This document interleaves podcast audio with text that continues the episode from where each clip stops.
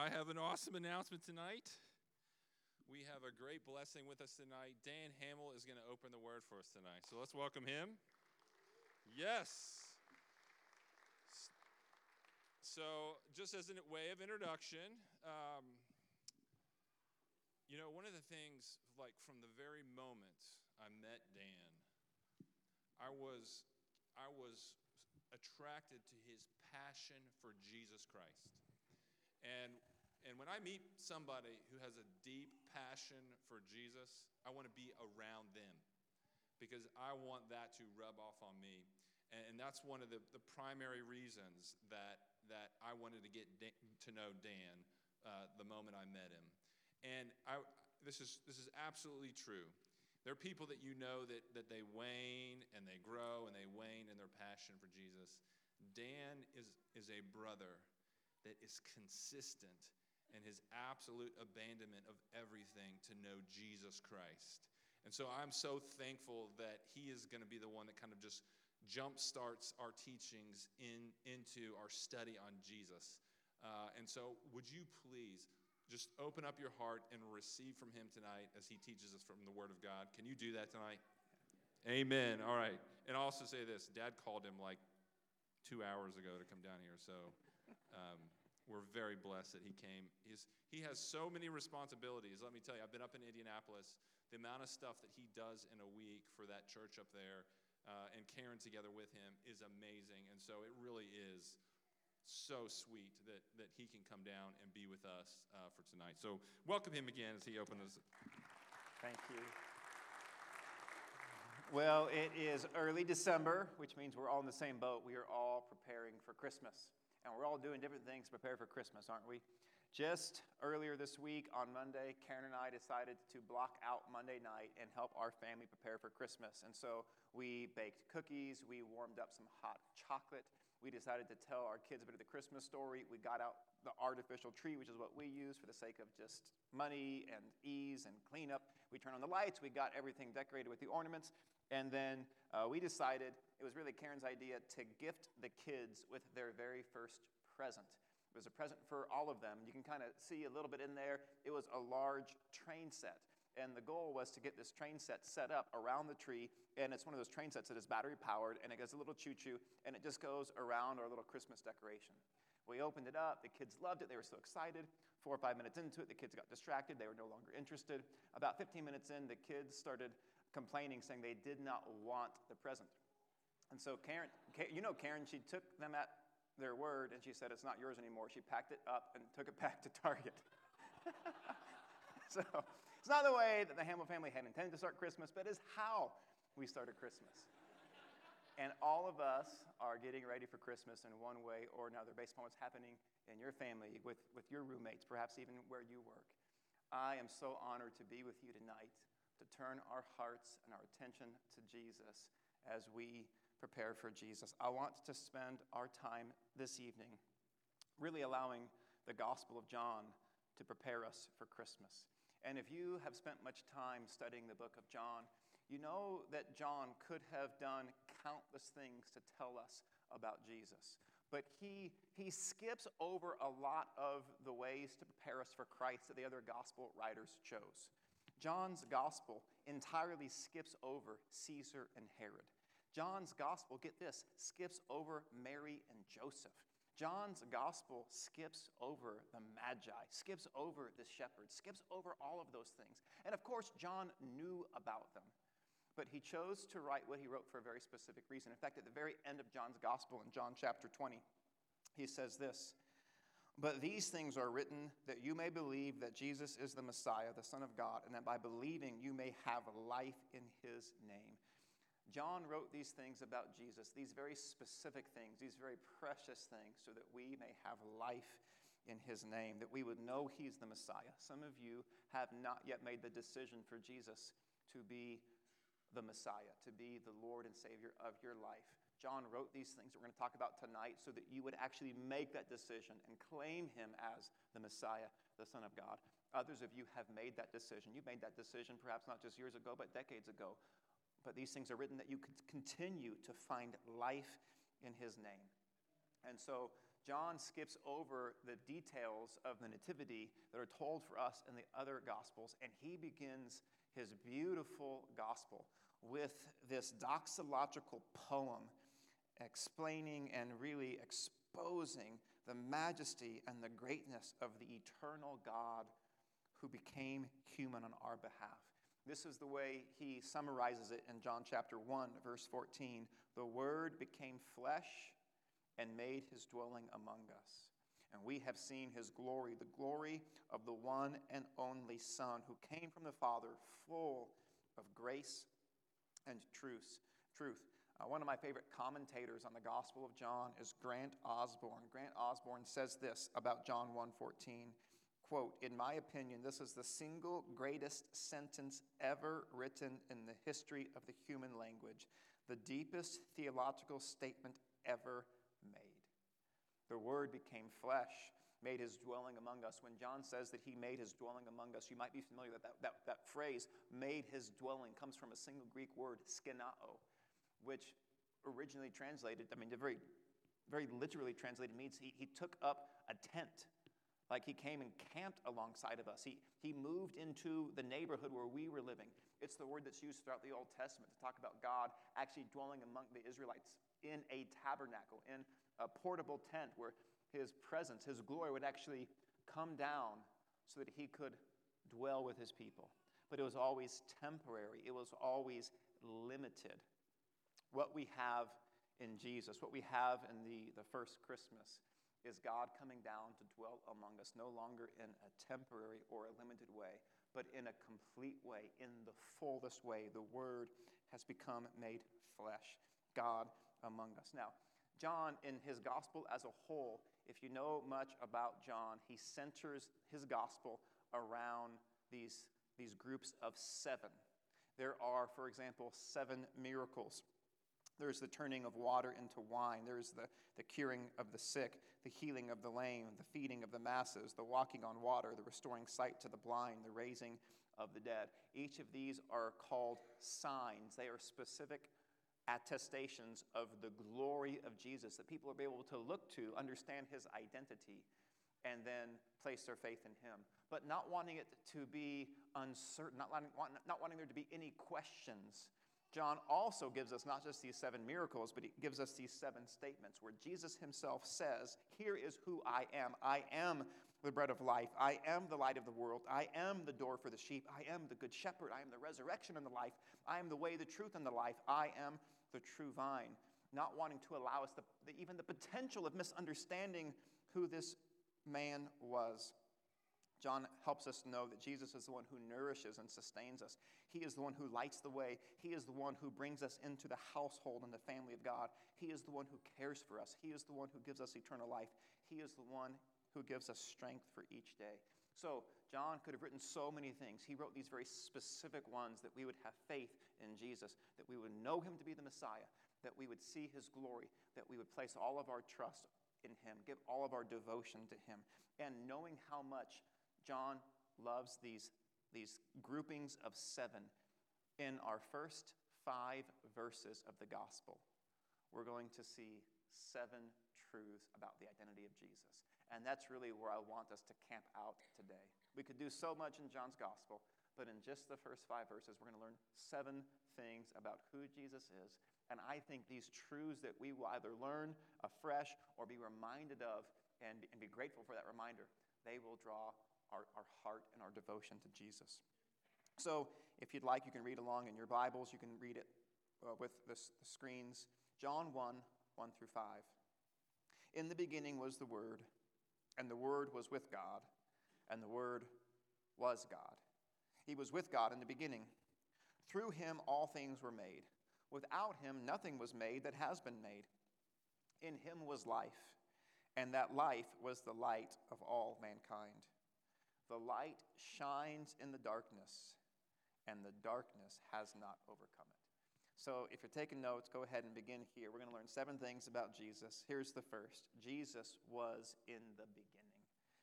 Jesus was in the beginning. John, I love this. He starts out his gospel with the same words that the book of Genesis start out with in the beginning. This is both strategic and brilliant at a literary level, but it's also very rich and nuanced at a theological level.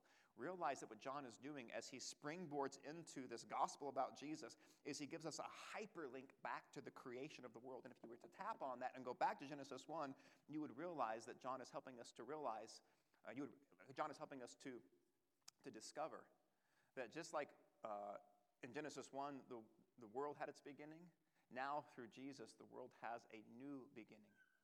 And I specifically love John being the last gospel to be written he reflects on the identity of Jesus in a special way.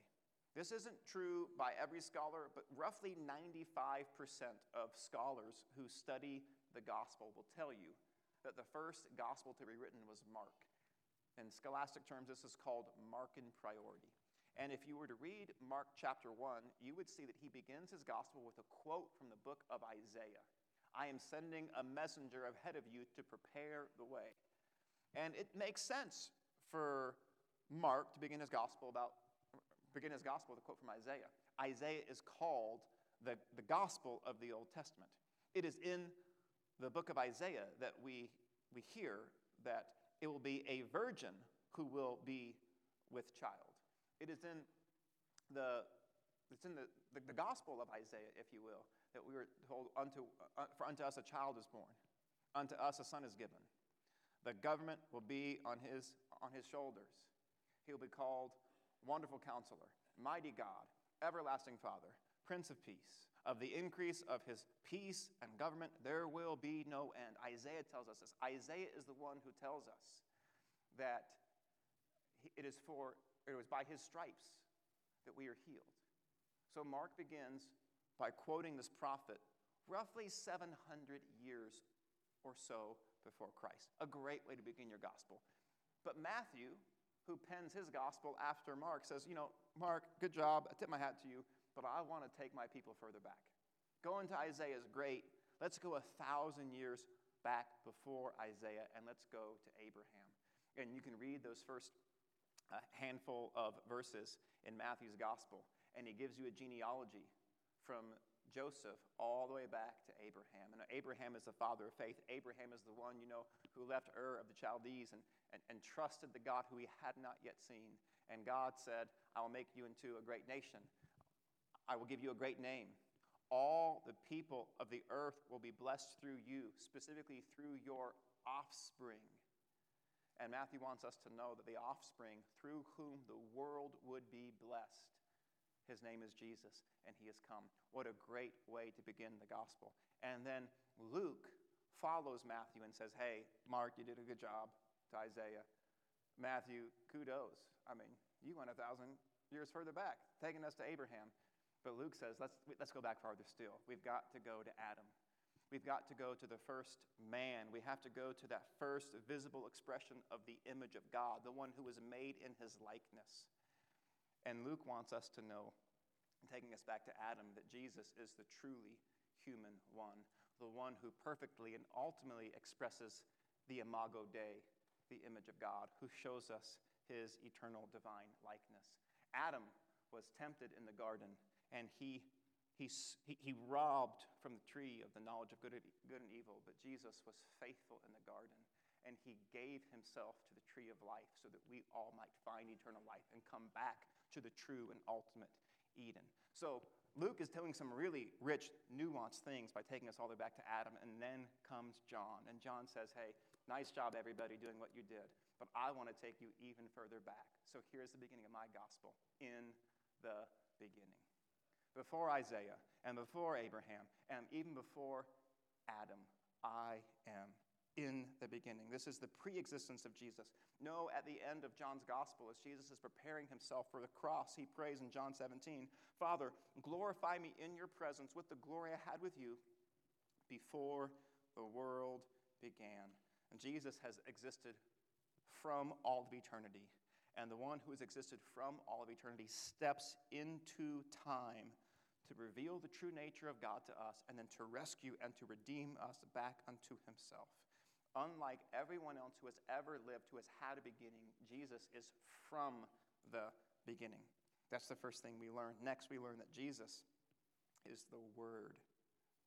Now, to grasp the, the depth, to appreciate the meaning behind this phrase that John uses to describe Jesus, the Word, we have to understand how the phrase the Word was used by both the ancient Greeks as well as by the ancient Hebrews. So, in Greek philosophy, it really begins with a guy named Heraclitus who lived roughly 500 years BC. He wrote a lot about this phrase, the Word. And then, following Heraclitus, roughly 150 years after that, you have uh, Socrates, you have Plato, you have Aristotle, all of whom are trying to kind of draw upon, they're influenced by, by Heraclitus. And then after them, a few hundred years, you have Philo, who was very influential in the first century world. He was basically a contemporary of Jesus. All of these Greek philosophers are basically on the same train of thought. They want to, in their writing and in their speculation, they want to help people understand the governing principle of the universe. They want to help people understand what holds everything in the galaxies together. What gives us what gives that what gives everything its purpose. And to describe that entity, they use this phrase, ha logos. The logos, the logic, and that phrase, the logos, you know, probably is translated the word. It is the fundamental principle, the underlining reality of the universe, according to the Greeks. That was the word to them. But we, we have to know not just what the Greeks thought, we have to know what the Jews thought.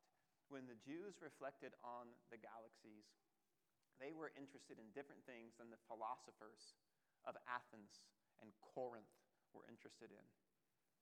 Their, their chief text is the, law of Moses Genesis, Exodus, Leviticus, Numbers, and Deuteronomy.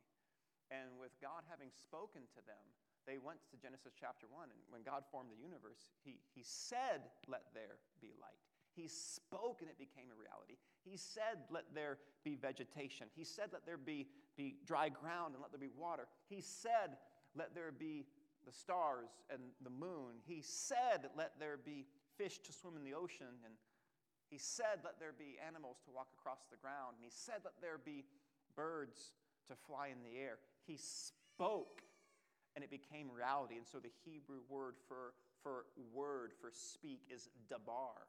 But it's not just the word being the creative force that brought the universe into existence and gave us the, the intricacies of, of life the way we see it on the planet now. We know that God also continued to speak. God gave self revelation to his people. He spoke to Moses and gave the Ten Commandments. He spoke and gave the law he spoke and gave wisdom.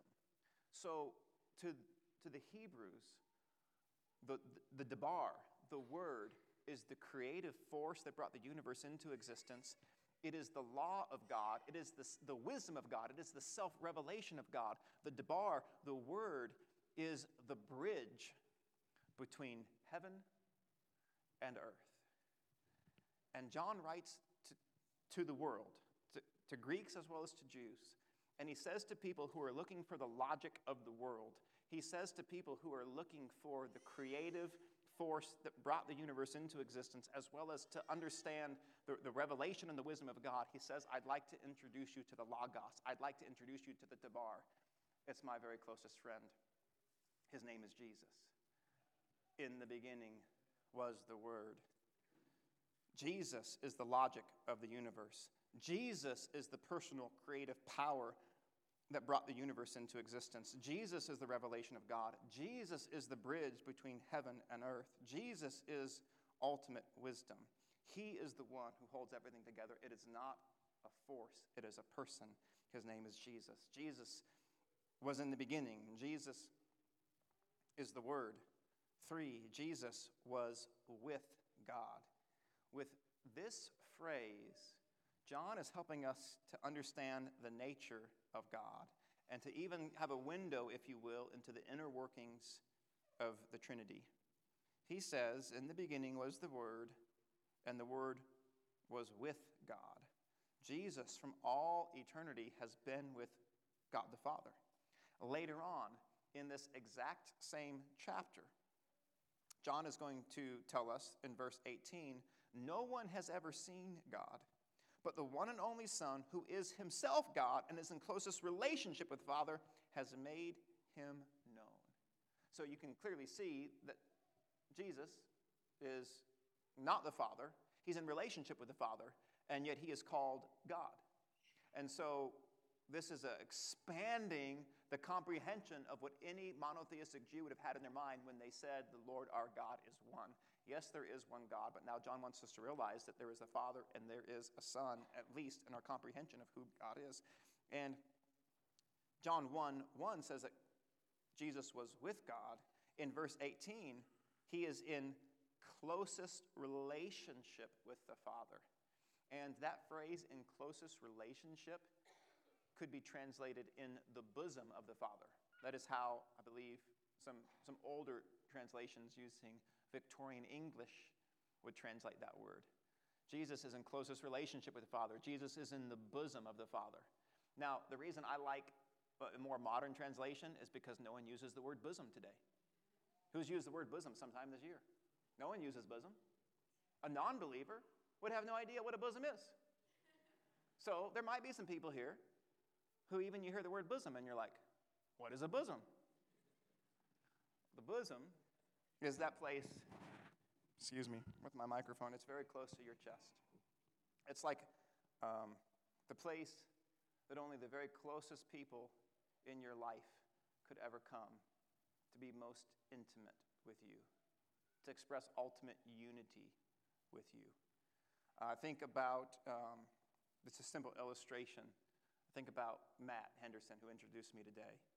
Um, you know, I really hit the jackpot when it came to marrying into a, a great family.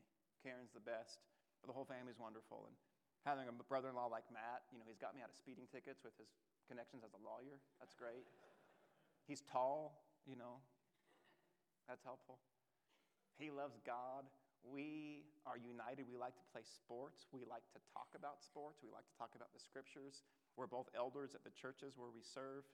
Uh, we're both married to great women and have three kids uh, two sons and a daughter. Like, we have so much in common, but I can't get in Matt's bosom. I cannot. We're, we're, we're related, but he's, I'm not welcome there. He has a wife who's welcome there. For a few more years, his sons will be welcome there. Probably for a little bit longer, Laurel could come there.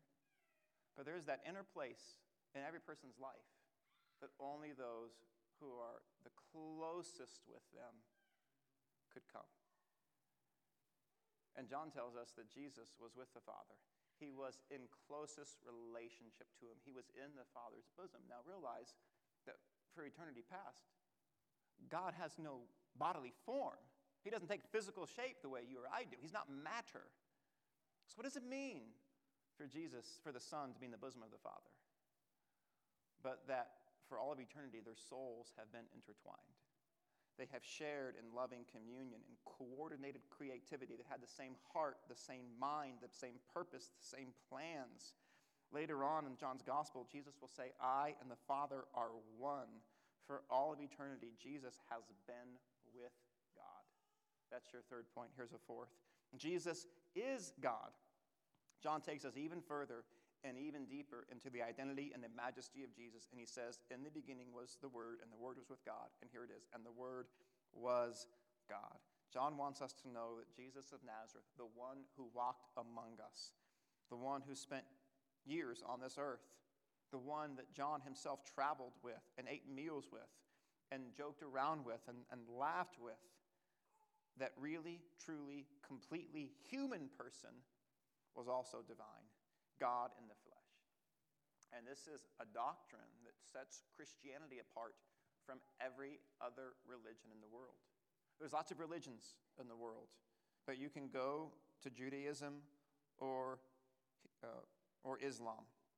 You can go to Shintoism. You can go to Hinduism. You could go to all the religions, and you would find basically there's the belief of a God who created the world and who gives us some sort of wisdom or counsel or direction that we are supposed to live our lives by. But only in Christianity is there a God who comes near. Is there a God who created the world And then at just the right time in the history of the world, that God punched a hole in the universe and descended to become a part of the created realm that he himself had formed. The eternal one becomes subject to time. For the 30 some odd years that Jesus walked the earth, everyone who saw him, they saw him in the flesh. They knew undoubtedly, without any question, without any second thought, they knew he was man because they had eyes like we do. But if they were to have the eyes of heaven, they would see that he had not one nature, but two. At the same time, he was fully man and also fully God. There's no other religion in the entire world that even begins to assert something like that about their founder. The Bible tells us that our Messiah's name is Emmanuel, which means God with us. That's how we're introduced to him in Matthew. The climax of this gospel that we are in, in, John chapter 1. I'm Sorry, in John chapter 1, we realize that Jesus is God, but the climax go all the way to the end of this gospel, to John chapter 20. And here we have Jesus who has been crucified and risen from the dead. And on Easter morning, you know, the ladies go to the tomb and they come back huffing and puffing. It's true, it's true. Like, like he's not there. Like, like something incredible has happened.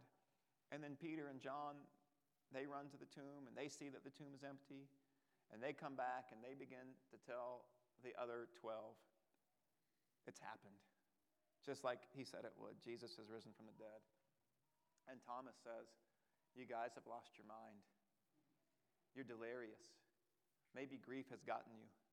Maybe you ran so hard that you know you're getting ready to faint and you're seeing things. This does not happen. Dead people don't rise from the grave. Come to your senses, please. I am not going to get caught up in, in, in, this ridiculous story. I will not believe that Jesus is risen from the dead unless I take my own finger and put it in his hand. I will not believe your testimony about him unless I take my own hand and I can put it in his side where I saw the spear pierce his body.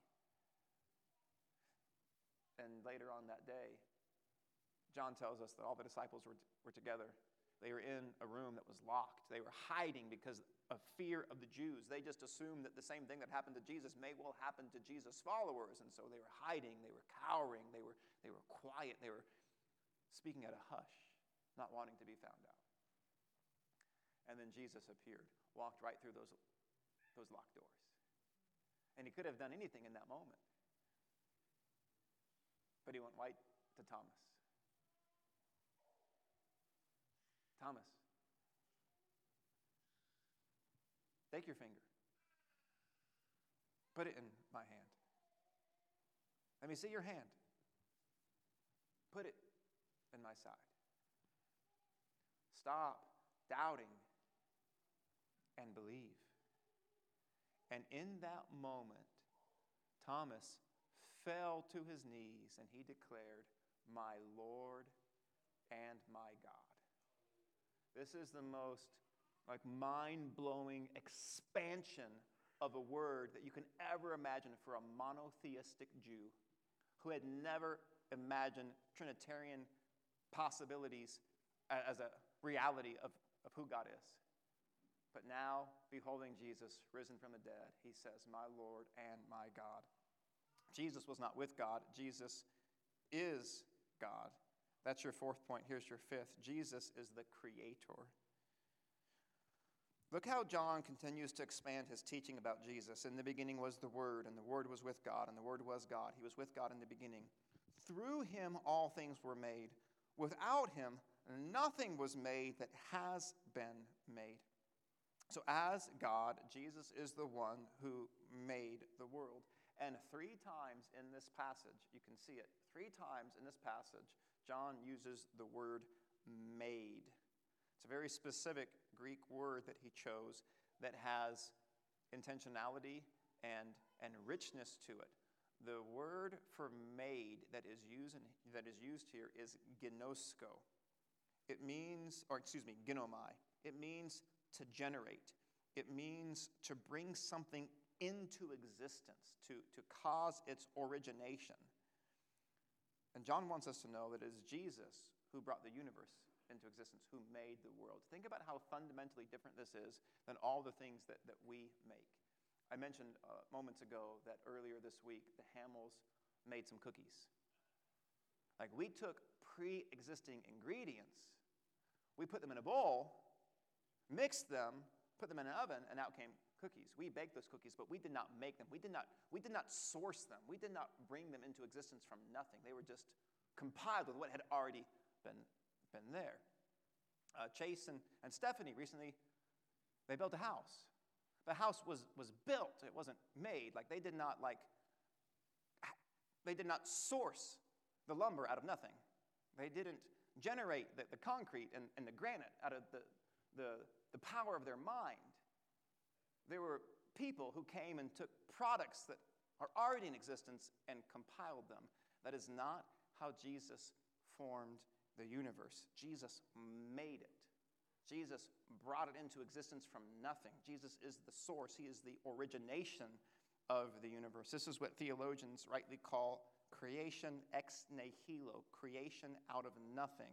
God the Father is the architect who plans creation. God the Son is the agent through whom the world was made. I love how Glen Scrivener has put it. Christians believe in the virgin birth of Jesus.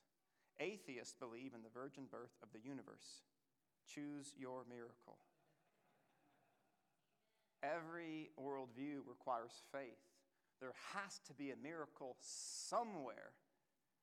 We believe that the one who was born of the Virgin happened to bring the universe into existence from the strength of his will. He is the one who creates all things.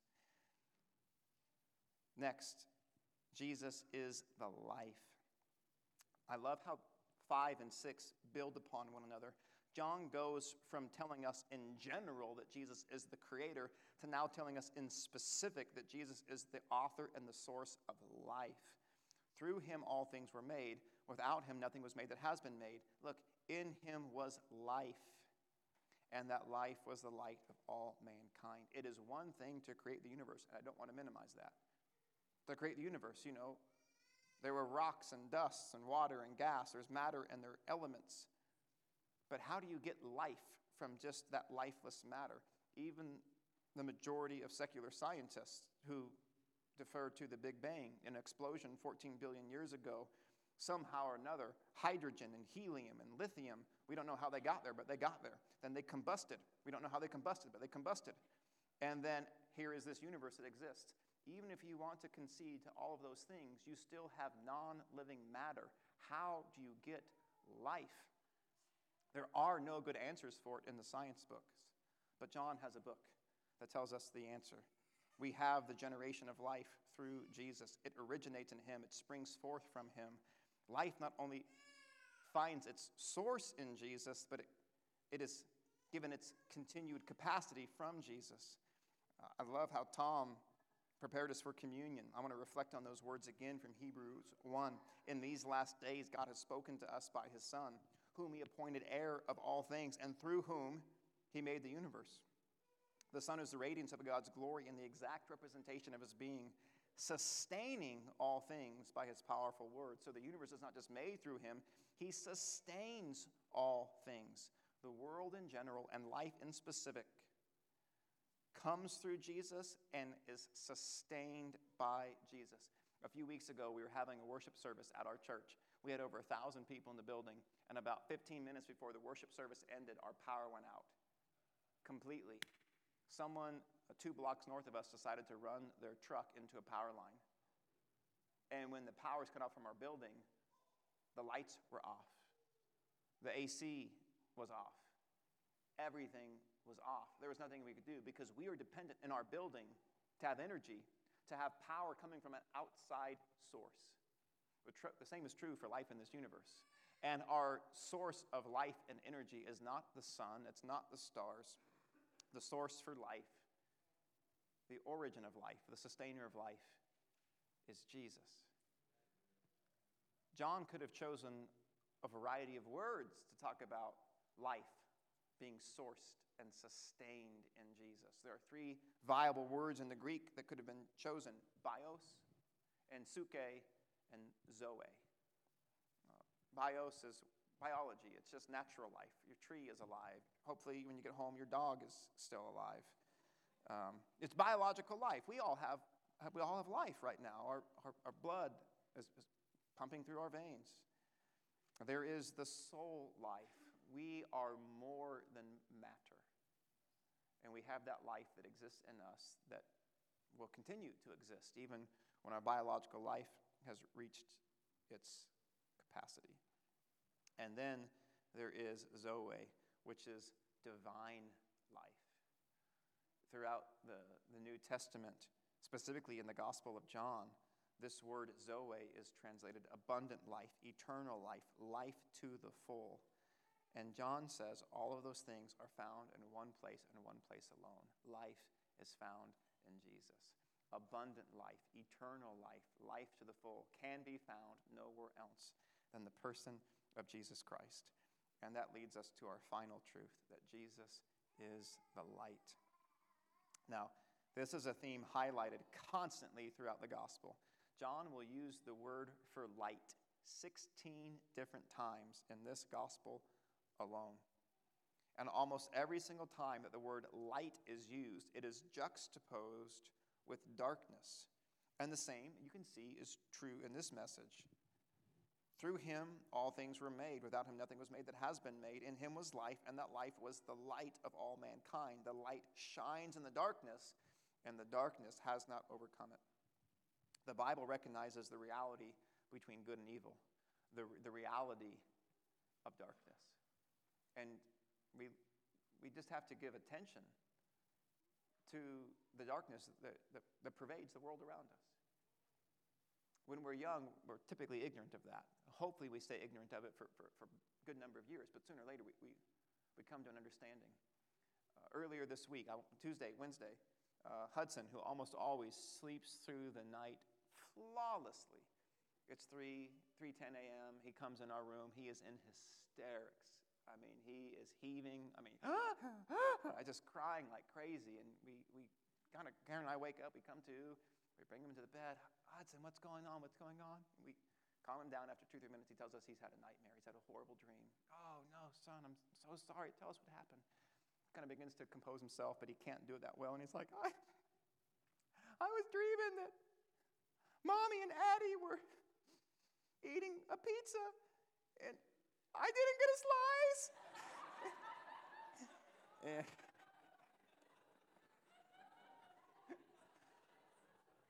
you got to love what darkness is to a four year old the injustice, right?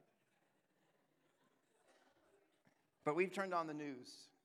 We have seen reports of poverty and crime, disease and death, racism, discrimination, unscrupulous governments, and wars. And into this disorienting darkness, Jesus comes. In John 8, he tells us, I am the light of the world. Whoever follows me will never walk in darkness, but will have the light of life. In John 12, he says, I have come into the world as a light so that no one who believes in me should stay in darkness. Jesus is the light, and his very appearance expels the dominion of darkness. The darkness cannot apprehend this light, the darkness cannot overcome this light. The light expels the darkness. Uh, two weeks ago, uh, Karen and I came to town, and on Thanksgiving morning, Billy and I and Uncle Brent went out to the, the woods near the camp, and we decided to try to get some venison on the table for Thanksgiving Day.